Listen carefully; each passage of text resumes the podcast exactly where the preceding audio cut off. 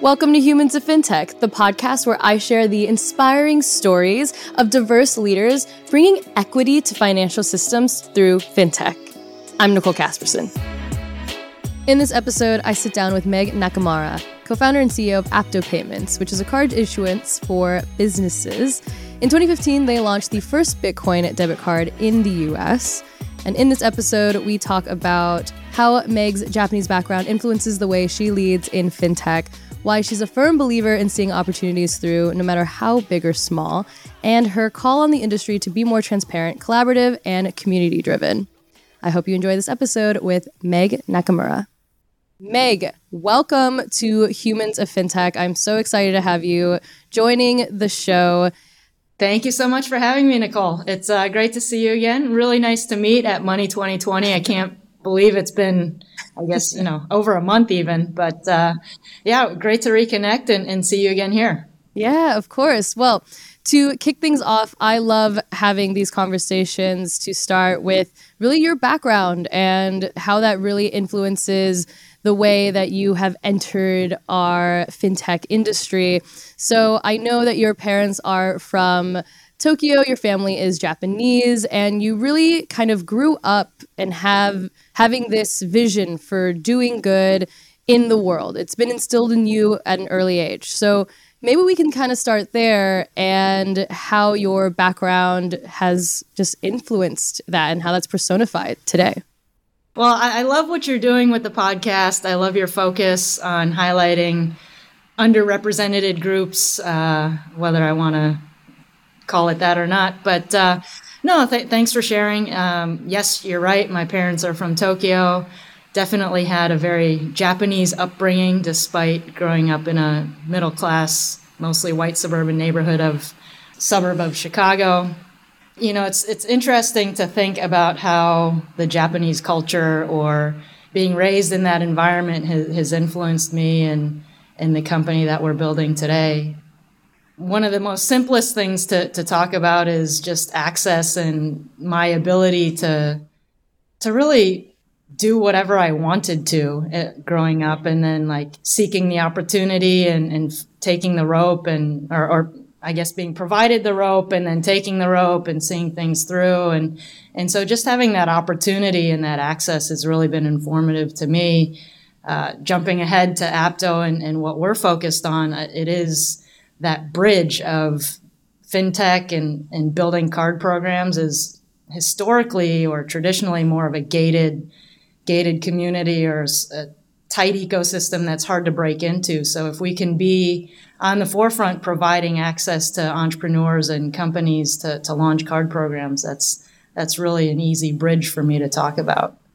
As a funny thing, uh, uh one of my colleagues always said like Maggie, I guess it's because you're Japanese, but all of our meetings start on time. Like, I don't oh know. Oh my gosh, I love that. we can all use more of that.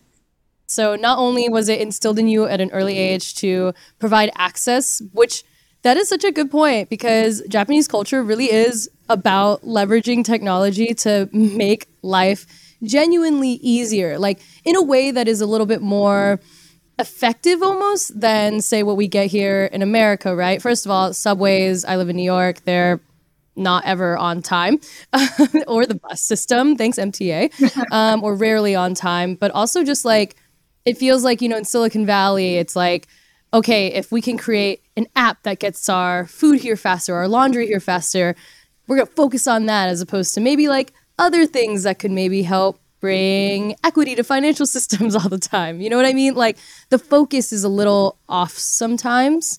Um, and that I think is a cultural thing. You know, not to get too philosophical, I'm not at all a politician. Like I haven't studied politics or anything, but I do think it's interesting that society there works for the greater good and the large part of society as opposed to any specific group. And probably the easy thing for me to to point to. It is very homogeneous, so you know that island nation thing makes that easier. But to the extent people feel connected and people feel like you're doing something for the greater good, I think it's uh, it's a nice orientation.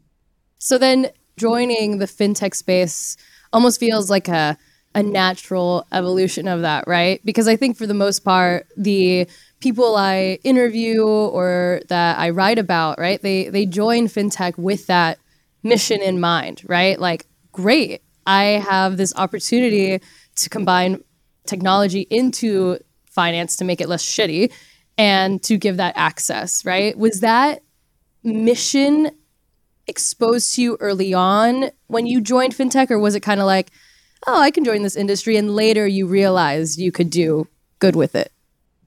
I love that you pieced it together. Uh, I wish that were genuinely the, the real story. Uh, it sounds so nice the way you put it, uh, so elegant. Uh, I would confess, however, though, that my story is more about opportunity and, and more like seeing opportunities through. So my first job out of college, I met my co-founder. So since 2005, I've been working with my co-founder, which is yeah. pretty remarkable. And I got lucky in meeting Greg at a consulting company. He's a serial entrepreneur.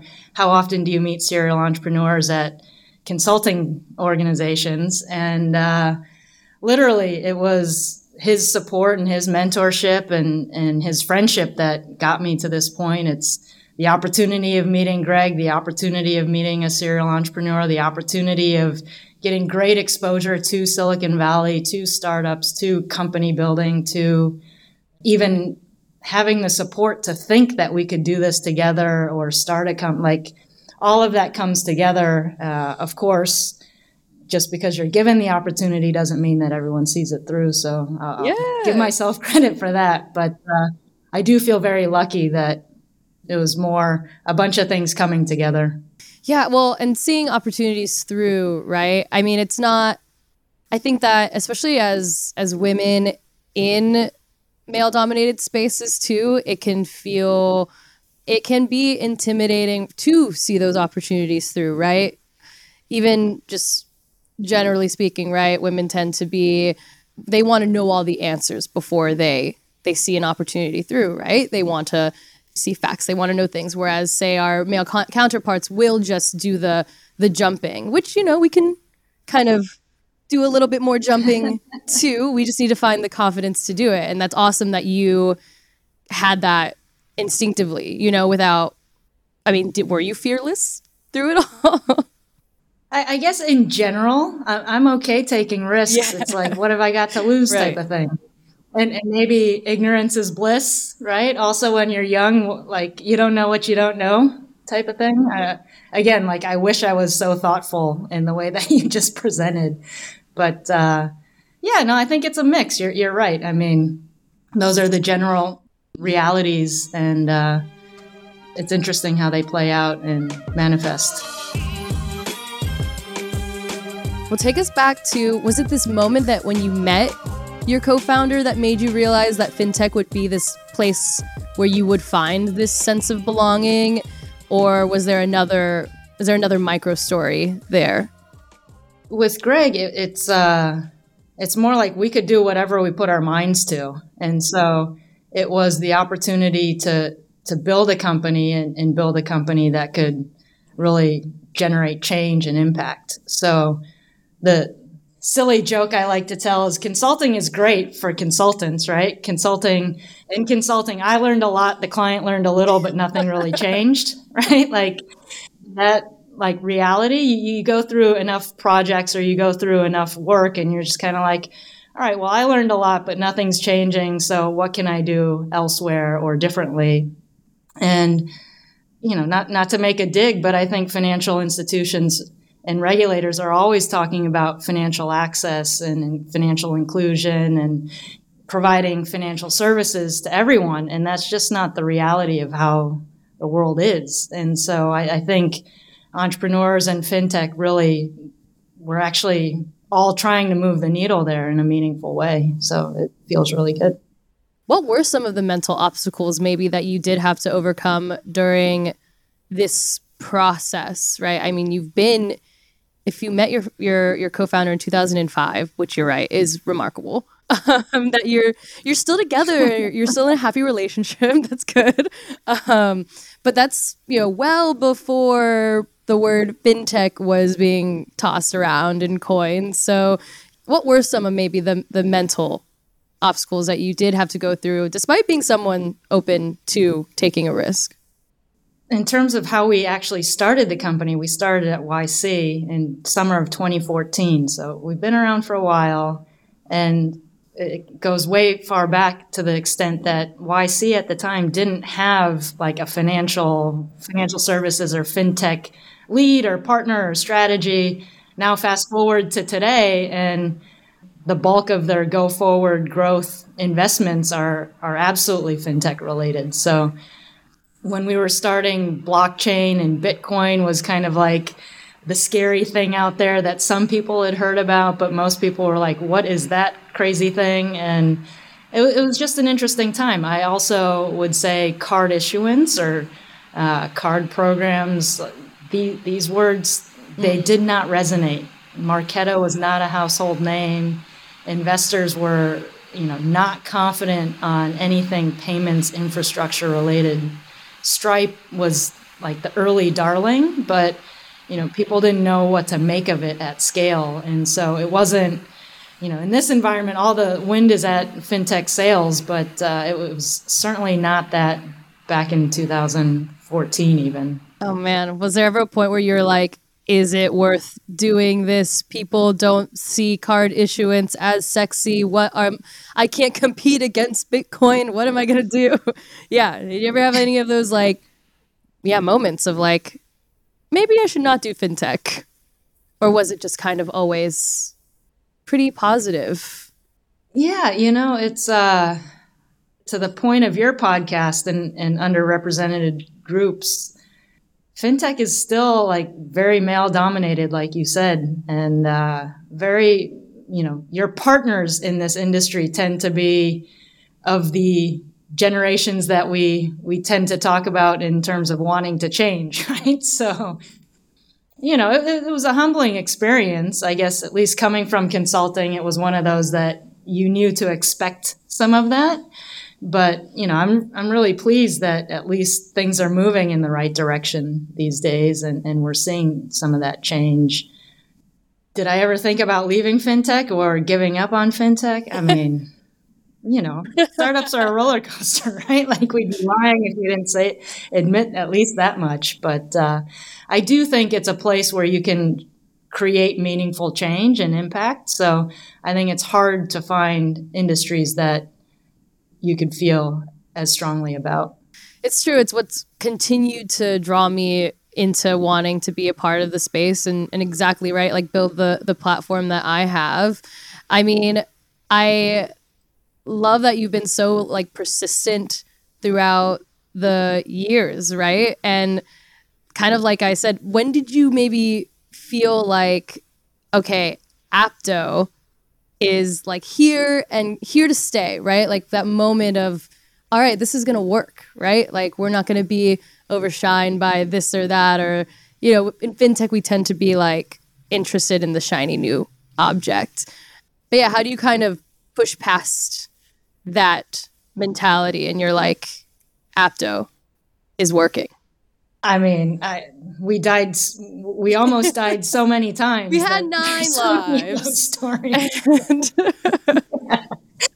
exactly. I mean, at one point, I, you know, this was when I don't know if I've shared this story publicly, but back in 2016, we were working with Venmo powering their debit card. And then at one point, you know, unsurprisingly, PayPal's like, we're going to take this over and replace you. Like, oh God, now what do I do? Right? Like I can't, I can't raise money on a program that's not going to be with us for forever. Right. And, uh, you know, was, you're a small team.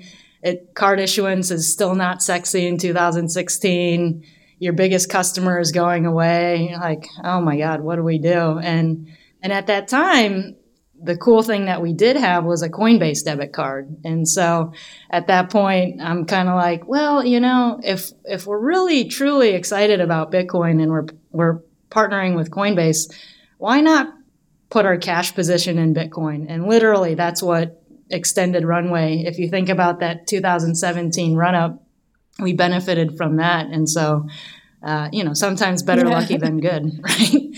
Um, literally almost died then. So that, that's just like one of the many stories. But in terms of feeling like we've made it, I, I will say that you probably hear this all the time, but the hardest thing really is recruiting the team and, and having great colleagues. Over the course of eight years, I've worked with many different people and, and had many different leaders of the company, but this set that we have right now is, is truly outstanding. And the fact that we've been able to scale the company and scale the team size and still maintain that like close knit community plus maintain that inherent trust in the company and the company culture has been a real win for me and uh, it's it's something I'm really proud of. I write about it often, right? Like how do you actually create that like team and culture and especially a diverse one, right? That is capable of sustainability, right? To be with you for for the long run. That is a that is a hard thing to accomplish. What is it about your team now though that makes you feel extra like, all right, this is like extra proud. Like you were so proud in that response. A colleague of mine said this before we got to work together, but he was saying, Meg, you want to be a 50 person company, but operate like you're 500 right? And so in fintech land or in an industry where you're moving people's money and you know you have to reconcile down to the penny it really is professional services and it really is something that you can't muck up. You don't get a hall pass for something going wrong when it involves money. And and so that level of maturity and professionalism you have to earn it and uh, I think those are some of the feelings that you get when, when you know things are clicking and working. You've done the right things, you've invested in the right areas. Might not be the, the sexy, flashy stuff all the time, but the reliability and trust and knowing that your customers are can rely on you is, is really helps you sleep at night. Yeah, for sure. Well, and and you know, to circle back to the original reason and even if you didn't realize it at the time when you were entering fintech, I bet in unconsciously you were realizing like deep in your values, right? Like, oh, this industry is working for me or it's helping to fuel that that inner flame of mine that wants to to do good, right? And and to help with that access and and use technology to deliver that access to the finance industry. What would be like your piece of advice though for you know some of the other founders and, and CEOs that are that are listening to this that are also looking to build these teams that they can be proud of too? Like what do you look for or that type of thing?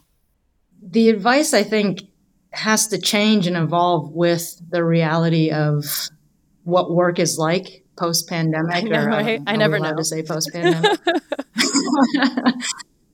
it's challenging. It's hard to meet people. It's hard to know how people really are over Zoom. It, it's just you get snippets, and it's it's hard to get enough data points. I think historically, if you're reading about how best to recruit, people might say like, go for a walk with a person. Don't meet them in a conference room or take them on some random activities to see how they deal with it or you know you really want to get to know people before you hire them but it's it is really challenging especially if you're you're growing really fast. So the cop out answer really is to have a great head of people or people person or someone that you can lean on for that. Uh, i am super super lucky that uh, my right hand person for many, many years, five plus years at the company.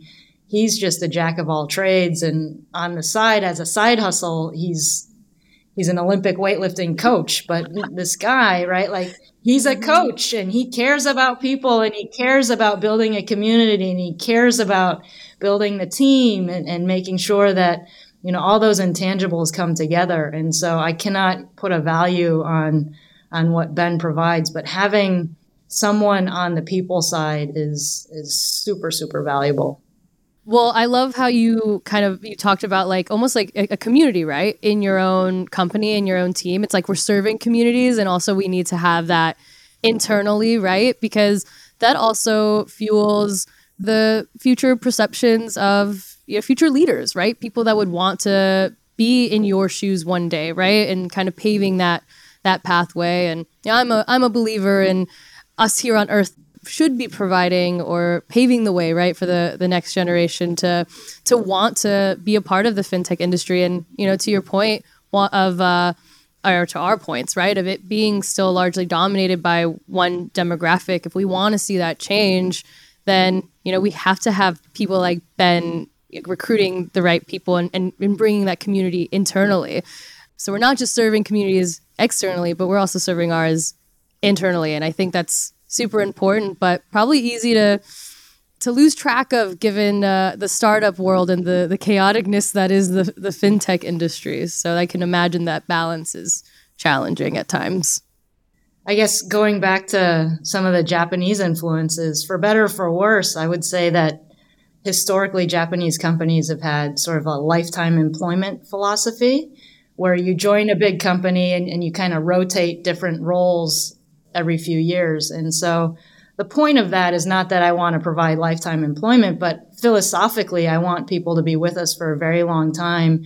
And maybe like Google is the modern example of, of kind of being able to move roles. But I think growth is really important. And so we spend a, a lot of time and emphasis on learning and education or continuing learning and, and education. And so, you know, if people can grow with us, right, we, we'd love to keep them. We don't want people to build a base here and then yeah. grow somewhere else, right? We, we, we want to retain those folks. So, so that's one. And I think, again, like the people who are in HR, we've done a great job there. I am actually thinking about kind of this, just this overall evolution from you starting out from the, the evolution even of this like conversation between your past and like your current position in the fintech industry and having overcome all of the initial difficulties or you know having nine lives in the fintech space if you will um, but you have accomplished so much you've gone through the roller coaster that is fintech startup CEO founder land. You know, how do you feel maybe about your current position in the fintech industry, having overcome these initial difficulties and positives in your career? How are you feeling now? The generic thing to point to is it's a chaotic market. It is just unprecedented and it feels like any day you're going to wake up and there's another shoe to drop type of thing. I mean, there's so many examples of oh my god can you believe that happened? or oh my god really? That that's the situation. So it's just it's crazy what's what's happening. And so you know where i'm going with this is in this market where maybe investors are spooked or it's a tough market to operate in I, am excited that the best companies will survive and, and will get through this period. I think the ones that maybe had less sound economics or commercials or revenue models, you know, these will all start to to work themselves out. And uh, having survived multiple deaths or seeming deaths, it's, you know, like you have to go through these moments, and this one's going to be a tough one. But uh, I do think it's an exciting period, and alongside small companies needing to survive, I do think big companies need to survive. And coming out of this, I don't know if it's a year from now, two years from now, three years from now, but the companies that do survive, fintech's going to be so exciting because the new companies now are going to be that much more mature and that much more scaled and you know we'll be offering better technology across the board which is a win for everyone not just in fintech Right, exactly. I mean, we still are such a small percentage of financial services in reality, right? So there's still so much room to grow. This is not the end of fintech, folks, just because things are a little doom and gloom, basically, is, is what I'm, I'm getting from you, Meg. So that's right. Anyways, I know. I'm I like to present a positive future. So as we are closing out the show, I want to ask you my favorite question I ask all my guests, and that is if we need to be the change that we want to see, what change do you wish to see in fintech and how do you embody it? So, one observation is that I, I feel there are many companies at or around our stage that have great potential to create that change that I talked about or disruption or evolution a couple years from now. I wonder, you know, like how you get from where we are today to, to even bigger scale. And I would hope maybe if I had like a genie bottle, right? One, one of my wishes would be for for better transparency, I think, and better collaboration. I think companies can work better together. I think data can be better shared. I think you know, working together is a win-win as opposed to a zero-sum game. Specifically in our industry, I would say maybe fraud, right? Or fraudulent identities or attacks. Like, if we can more openly share, then we can all be better protected and like work on better solutions together. I think, you know, in the fraud example, depending on who you're talking to, somebody says, like, oh, well, they said their fraud rates are at X, and these guys said fraud rates are at like a hundredth of X. And it's just like, apples and oranges. And until we can have an honest conversation like we can't really tackle like those problems and work together on it. I think identity fraud and hacks are happening all the time. And it's, it's just like you know if we can work together on it we're, we're all better protected as opposed to trying to be better than everyone else and operating in our own silos. So uh, i would say transparency would be amazing and one of the ways in which we embody transparency at Apto, at least, is transparency amongst the company, information sharing.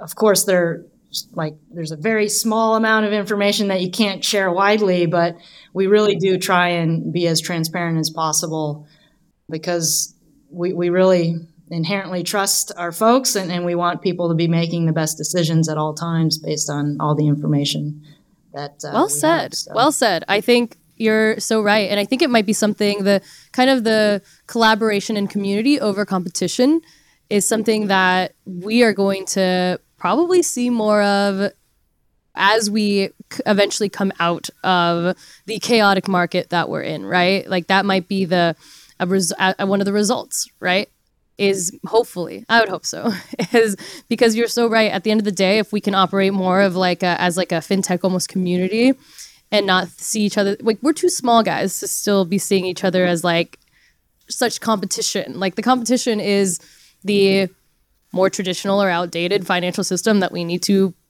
restructure right? When we're building something new so we gotta do it mm-hmm. together or else how are we gonna attack like how are we actually gonna make a dent in this thing how are we gonna go from being you know 1% of financial services to 99% you know like the traditional firms so i'm with you not all of us are going to be JP Morgan Chase years from now, right? Like we're, we're, we're going to be able to do everything under the sun. to make it happen.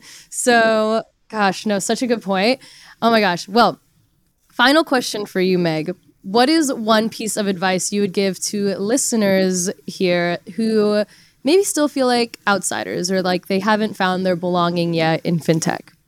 I'll, I mean, I'll confess entrepreneurship or being a founder, it, it can be lonely at the top. Uh, I think surrounding yourself with the right friends who who can be your sounding board and your confidant uh, certainly is critical to making it through. Chances are, uh, you know, I, I don't want to say 100%, but like 99% of the time, whatever you're facing or whatever challenge you're going through, someone has gone through it before, and you just need to know that person to be able to talk talk about it and work it through. And I think asking for help along those lines is, is the other side of the coin. But just being, again, open to, to needing help or wanting help or seeking advice, people are out there and people want to help. And, and so I think being open to that and seeing things as a positive, despite how difficult or challenging something might seem, is, is always going to help you in the end a perfect way to end this conversation, Meg, all the way from talking about your roots in Japanese culture to building community within and outside of the industry and circling to transparency and helping others build a community, even in fintech, so that they feel like they belong. To thank you so much, Meg, for this awesome conversation. Thank you for being open and honest and all of the gems that you've shared. Thank you, Nicole. It's great to see you again. Had a lot of fun doing this. Thank you so much for tuning into this episode. To hear our next story from another diverse leader, be sure to tune in next week. And if you haven't already, be sure to subscribe to our show and give it a five star rating, as it helps our message reach more people who want to find belonging too.